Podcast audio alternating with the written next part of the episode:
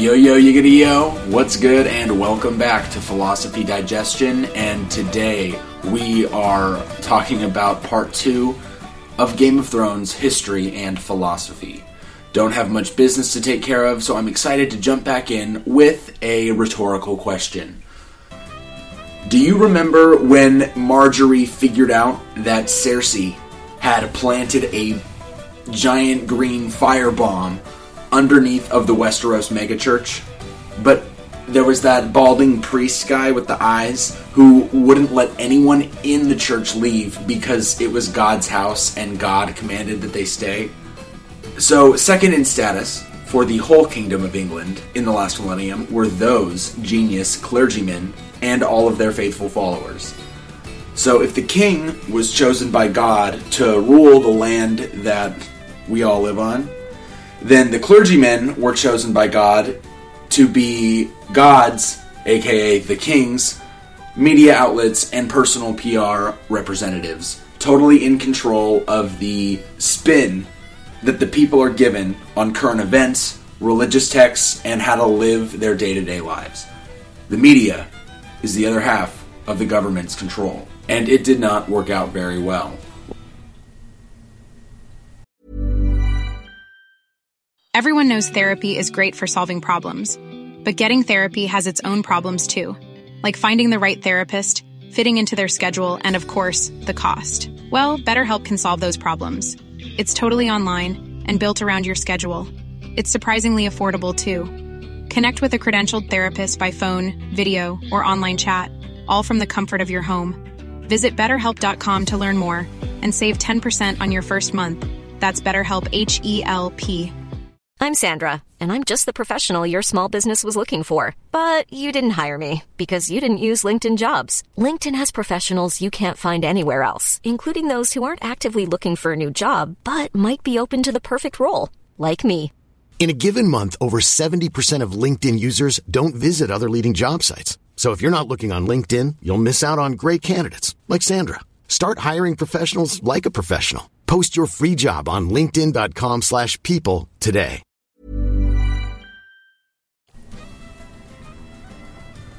The clergy in 17th century Britain held weekly ceremonies called Mass. And Mass is where they told stories of God's wonder, exactly how to earn that favor. That's also where, during the homily, the priest would give the king's hot takes as though they were the interpretation of the Bible.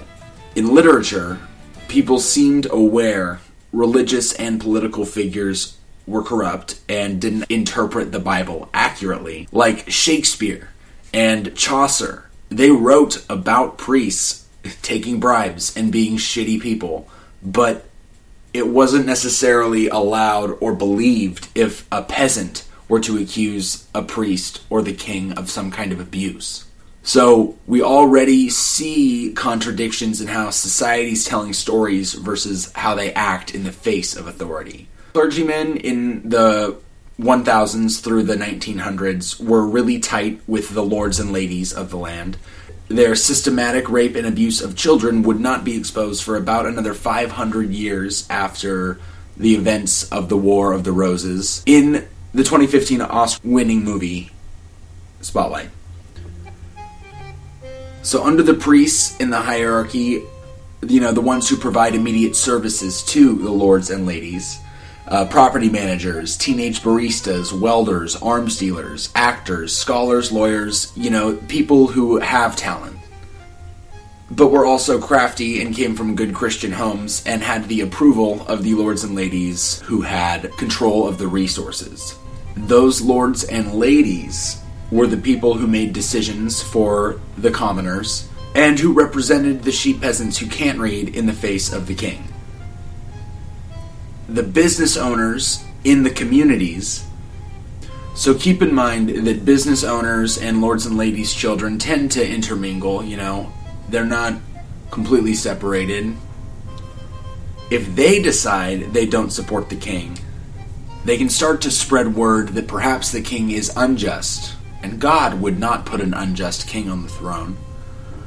So, working class characters can be extremely influential because lords and ladies and the upper class tend to listen to their perspectives. At least a lot more than the, you know, common folk, the laborers. So people in Westeros who are, you know, pivotal to the plot, but perhaps more of a working lower class are like Hodor, Mycah, Miranda, and Missandei. They're pivotal to the plot, but you also might notice I'm kind of scraping the bottom of the barrel looking for super influential peasants. And it's the same with history. And so in the 15th century, they believed that society had kings and stuff because that's God's plan. And God put the king on the throne and made you and me a peasant because that's how God and the king said it was supposed to be. It's just to go about it this way, and we can't change it.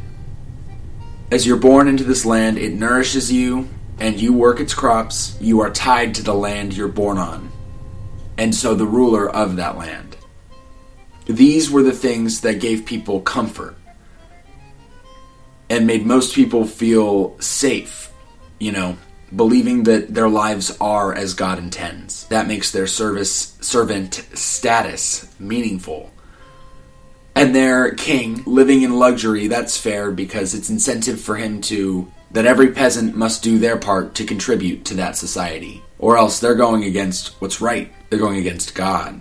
So though it was a religious belief in a faith-based time for the people, if we look at it, at it from today's point of view, we also do see that the people working the fields wasn't just because God told them to.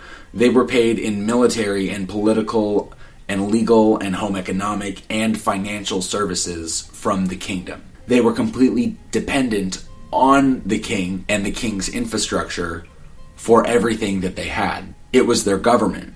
Money, food, protection, opportunity, land, clout from the king. People were jazzed if the prince that they supported, who lived closest to them, whose kids intermingled with uh, my community, I would be stoked to see that prince sit on the throne because I knew that those resources are going to come back to me just by proximity. You're closest to the center, baby. And that means that we'll probably enjoy, you know, the spoils of war. We can even tell ourselves that it's God's reward for being good and stopping injustice. While the church's ultimate authority directs the people's spiritual morals, it was the king's justice and wealth that won loyalty and faith. So, like Missandei obviously had a personal investment in Daenerys' win it's not just that she happened to choose the ruler that was truly destined by God or the Seven or whatever to sit on the throne. God's spokesperson, Father Simon or whoever, like she's I, but it's Daenerys who's who's bringing in the bread for the Dothraki. You know what I'm saying?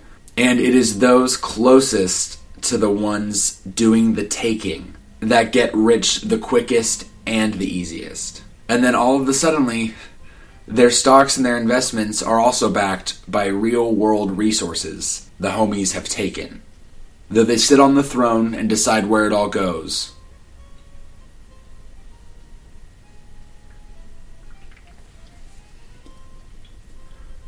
So, if you'll remember, Richard Joffrey II is on the throne the Child King. He's got emotional issues because of likely childhood trauma. He may have been put on the throne unjustly in front of his uncles when his dad and his grandpa died very closely together. The clergy probably thought that this Child King would be easy to control, and so did the other lords and ladies who were sitting around the king's council. But as this Richard Joffrey II grew up, his temper tantrums, his meltdowns, his bad behavior, and the fact that people didn't really like him anyway started to eat away at the faith that people had in him to be God's just king.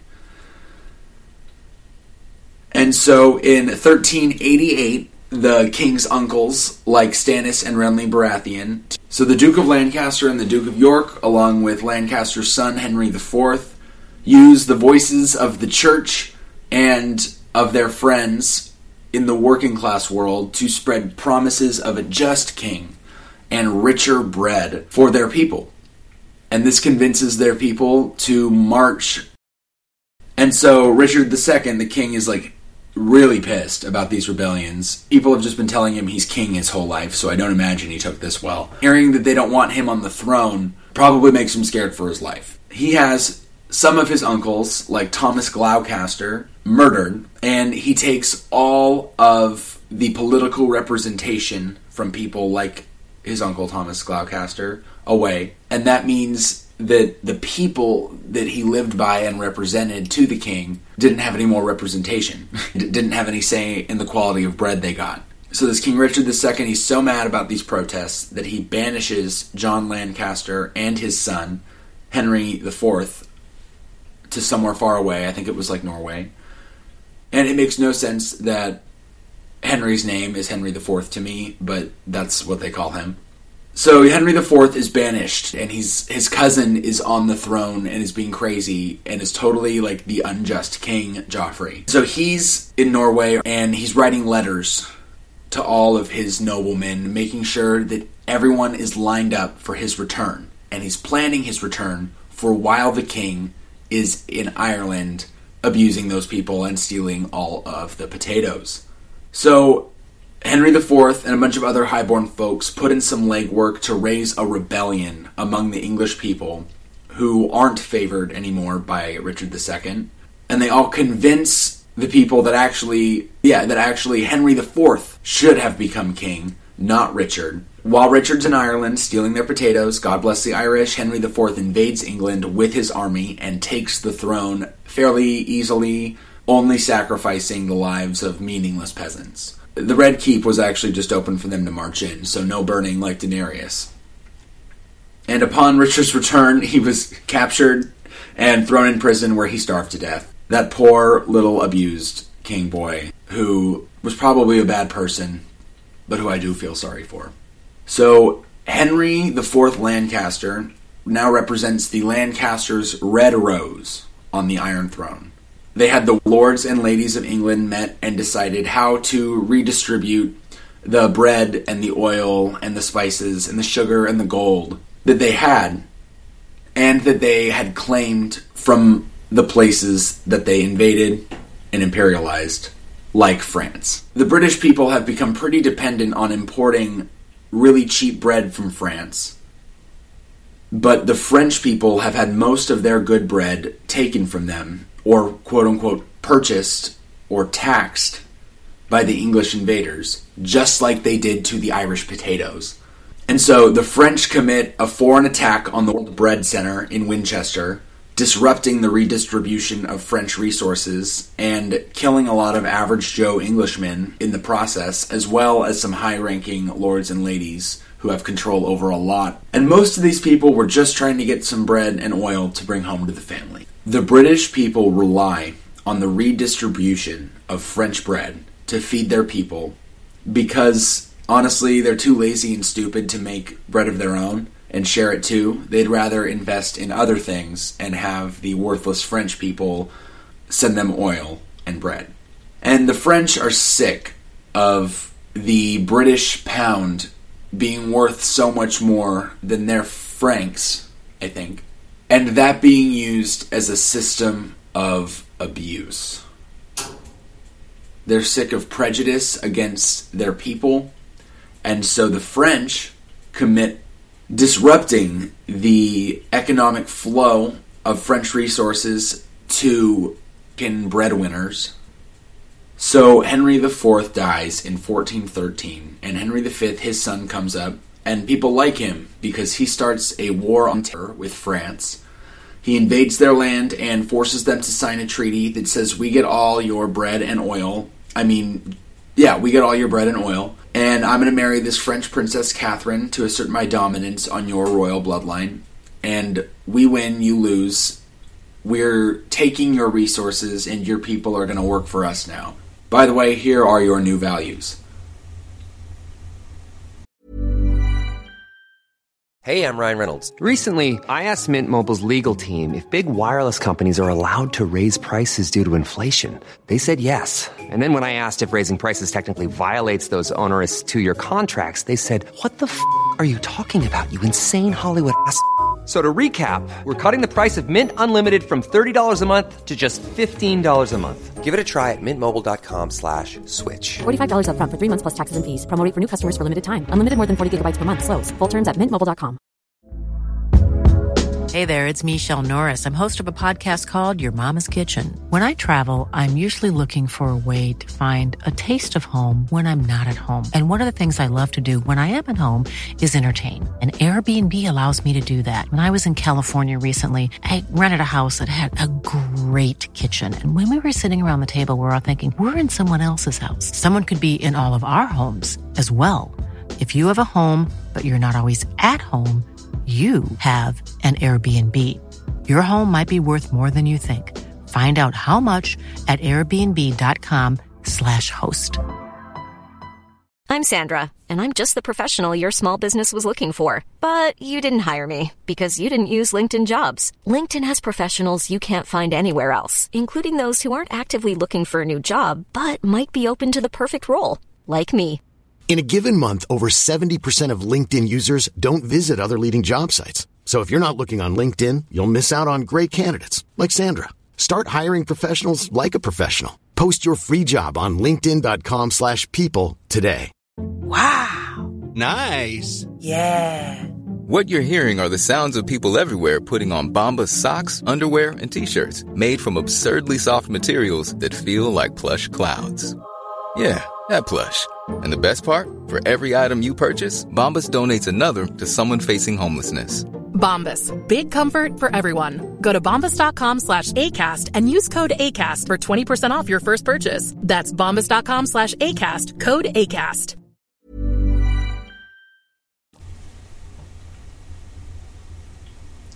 there were constant invasions from the holy people, the Welsh, the strong, the Scottish men of the north, and the French just across the narrow sea. And so now it's English King Henry VI. And English King Henry VI banks on this conflict because it's easy for him to use it to convince his English people that everyone else is actually a violent terrorist and we have the right to reign as ruling kings, deciding where all the bread and the oil go. Okay, so Henry V and Catherine, his French princess, uh, I don't know, prisoner wife, they're both dead by 1422, and their one year old, this Henry VI, was chosen by God to be king as it goes. So there is a one year old king on the throne. And once again, who's in charge of the infant but the clergyman? Gods, marketing consultants, and personal PR representatives. But also partly in the, care, in the care of his dad's third cousin, whose name is Richard III, Duke of York. If you'll remember, it was someone from York who had a very good claim to the throne back when the Child King was first set on it. So Henry VI Lancaster is the second Child King of the story, and in Game of Thrones, that was Tommen. And he's just like Tommen because he married Margaery, I mean Margaret, who is a French princess just like his mom, Catherine, so incest. So some in history remember Richard III, the king's guardian, like Littlefinger, a manipulator, and someone who had their claw on members of the royal family. But some people in history see him more like a Tyrion, kind of a sensitive, frail guy who's extremely intelligent, well traveled, and well spoken, and very good at organizing with different groups of people to find peace. Either way, there was a war, and neither Tyrion nor Littlefinger were real in history.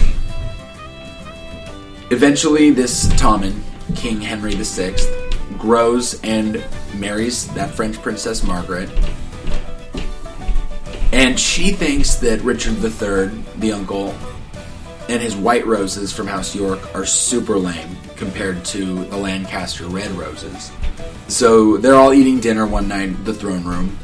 Uh, there's Richard III, the king, Margaery, the queen, uh, sorry, Margaret, the queen, their two sons, and Margaret's friend, the Duke of Somerset. So Somerset and Margaery are like pretty liberal for the time. They don't think the war in France is actually about, and it's about taking French people's oil and bread. And Margaret thinks that this guy, Duke of Somerset, would be a better hand to the king than Richard III. So Richard, who's more like a traditional Englishman and wants to see France and England separate, and Margaret, the ex French princess and new English queen, kinda out of the room. He'd rather see one English king uniting all as God intended. So they're all eating dinner together, and Margaret is pretty passive aggressive towards Richard. She's always asking him to do stuff away from the king and shutting him out of his adopted son's life. And eventually, their fighting gets so bad. And the king's, I think, I bet you he's pretty pussy whipped, like Tommen, like George R. R. Martin probably got that right. So they have Richard III exiled, just like Tyrion. And then Somerset is placed in power, but that French influence and agenda makes the conservative English folk feel like the oil and bread that they're dependent on and feel like they should be free to just take. They get scared that they're going to lose it all. And they feel desperate and they perceive pain.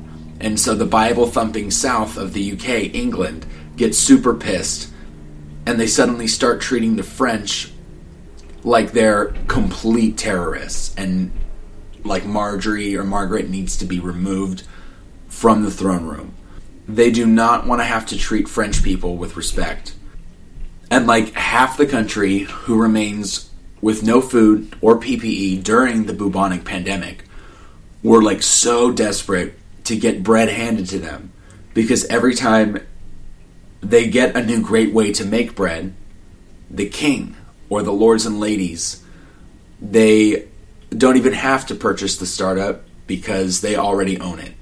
They control even the smallest means of production and will take a tax of their choosing from that production and then call it fair trade. So the people are scared about losing their cheap oil and they're willing to fight to the death so that a new non French king can sit on the throne and continue the war on terror. And Margaery's like, um, the French are not as weak as you're telling the English people they are. They're actually like just like you guys. They just speak French. And I have no idea where this narrative came up about bread and stuff, but y'all need to cool it. We can build economic ties and start treating each other as equals and benefit from you know i feel like she may have been a pretty progressive woman for the time. But if you're an english person your brother was killed in a french terror attack and your friends are dead it sounds like you're not going to have cheap oil anymore. People from the south bible thumping of the uk their extre- their whole identity is based in nationalism. The land they were born on makes them unique and ties them to their king they, with all their hearts, believe that they're fighting for justice and prosperity and freedom for their people, because their king will bring goodness to these other countries' leaders, just like the clergymen say. You know, the media outlets. So the business owners and the people who need to eat start having it rougher in England as France starts winning the Hundred Year War. 1400s business owners and clergy start spinning a narrative of corruption. And the people start to lose support for Tommen and Margaery. Just like the Tyrells were condemned in Game of Thrones for not being faithful to the Seven, the French were painted as bad Christians with bad leadership and a barbaric culture. Uh, the liberals supporting the French were certainly embezzling money the French weren't necessarily good guys either. The French have the same corrupt goals of imperialism that the English had, and we can see that in things like the Louisiana Purchase. French leadership was European and violent and corrupt, just like the English is, and their peasants just happened to suffer more because the English were the ones who won. So Richard III, Duke of York, sees all of this conflict happening. He's been exiled by Margaery to Norway or somewhere. And he seizes the opportunity, just like the king's grandfather did. He wrote letters. He met with other business people, landlords, kings, ladies, and he colluded with anti French English nobles, and between battles and pulling strings, he convinced the people of House York and their peasants to get the French out of the English throne room. That inner conflict and war actually causes the English to pull most of their troops out of the Middle Eastern parts of France and the whole country. And this causes Henry VI, who was also an orphan in the care of priests, mind you, to have a complete mental breakdown. So they've lost the 100 year war with France. Not only not not did they reach an agreement, they lost. And the English people have turned against him and his French wife. So this guy, Henry VI, is not having a good time, completely losing it. And no one wants French Margaret or her kids in charge. So she's killed. And her two kids like run away or something. And when the king is killed and Margaery's dead or gone, who should take the throne but another descendant of the first King Ed? Richard III, Duke of York himself. And his white rose are placed on the throne as the red falls to the ground. So Richard III is the king and plot twist, he's not Tyrion or Littlefinger. He actually represents a merge of those two characters in Cersei Lannister, who killed her exiled Margaery, caused Tommen to have a mental breakdown and die, who uses both religion and her place as queen regent to manipulate other people and put herself onto the throne. But the war's not over. The boys that ran away one of them, Henry VII Lancaster, is still out there. And the arguing and the violence over foreign oil, everyone realizes, was a huge mistake because a few decades have passed.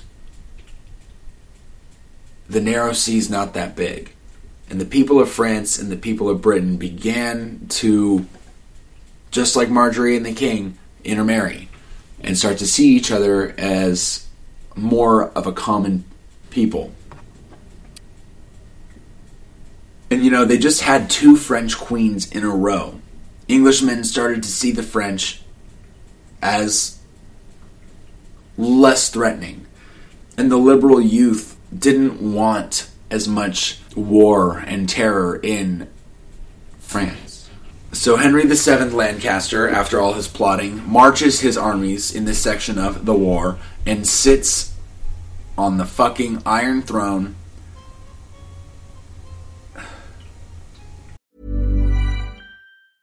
Even when we're on a budget, we still deserve nice things. Quince is a place to scoop up stunning high-end goods for 50 to 80% less than similar brands. They have buttery soft cashmere sweaters starting at $50 luxurious Italian leather bags, and so much more. Plus, Quince only works with factories that use safe, ethical, and responsible manufacturing. Get the high-end goods you'll love without the high price tag with Quince. Go to quince.com/style for free shipping and 365-day returns.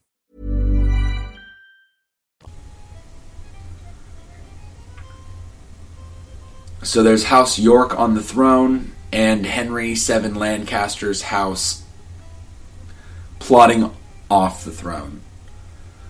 There's rebellions and fights and protests and conflict. And amidst it all, as England is falling apart, the wealth of the Scottish and the Irish bide their time. As England falls apart slowly from the inside, there's war, brothers killing brothers, houses killing friends killing friends. I guess houses not killing houses, but all the conflict makes it real easy for Henry VII Lancaster to march his armies right into the throne room, kill King Richard III, and seat himself on the Iron Throne, where he forcibly marries himself to Richard III's niece, Elizabeth of York, uniting their bloodline, uniting their houses, and uniting the people who feel like they want to get a bigger piece of that king's redistributed resources. So all of the lords and ladies who were already fed and had health care felt like they were finally going to be getting a fair share of the English cut. And keep in mind they're still scared because they're they've been dependent on cheap foreign bread for so long. But since their leaders found compromise in marriage and unity, the French and the English and the houses in England look at each other and they decide that maybe if they work together, they can just imperialize the rest of the world one piece at a time. The first king that we started with, Ed slash Robert Baratheon, convinced his homies and the peasants that God wanted his blood on the throne. And for reasons of religion or racism or control over foreign resources, the peasants and the people fought to the death and accepted the conditions of war to make that happen. They were mostly concerned with their their access to resources, but weren't paying attention to who was limiting their means of producing resources themselves. In a documentary about Anglo Saxons, some British dude said, As an island of people, the British are traditionally obsessed with the idea of foreign invasion. Both invading their land and the British invading the lands of others. British leaders were all about that. It's probably because they had so little land to begin with. And assuming that it's human nature to want more than one has, I think that that British man is referring to a tradition started by greedy inheritees who were mostly interested in gaining more land and resources for themselves and convincing other people that it's in their best interest to contribute to that society. Some of the people had talents and skills and could earn the favor of those with the gajillions, 1000s through the year 2000 when a powerful state's government takes over people, you know, in another land for moral reasons, the people who are on that land have suffered. That the local poor, starving people just submit, and I'll get jobs working at hotels and factories. No matter how shitty the people of the invaded land are treated, the alternative is no food and no community and the lack of avail- availability of natural resources because they've all been taken and shipped to where the English speaking people live. This podcast is about a long time ago, the year 1000 through the 1900s.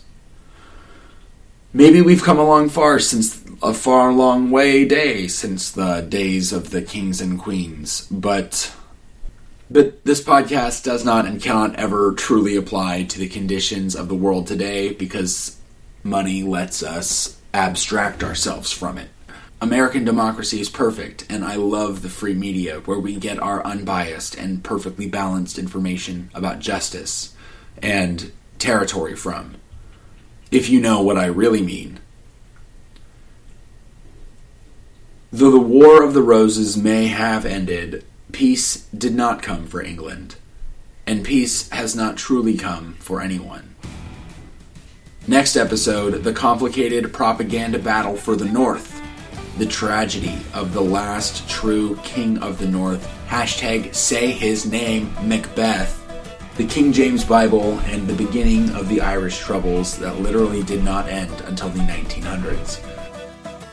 Thank you for listening. If you want to put a bare minimum effort into something that would make a huge difference for our small team, you can rate, review, and subscribe to this podcast. Share us on social media or do anything you can. I am your host, John Gavin. Today's sources include Captive Histories, Anglo Saxons Explained, Timeline World Histories documentaries, Feature History, the World Wide Web's military wiki, BBC Radio 4, CNN, Fox News, Wikipedia, and of course, the Catholic Church. Thank you to our music provider, Adobe. Check them out for licensed music. This podcast is produced on ACAST Independent Podcast Network. If you want to advertise on this podcast, you can hit us up at managment at humorus.net. M A N A G M E N T at H U M O R U S dot net. Until next time, take it easy.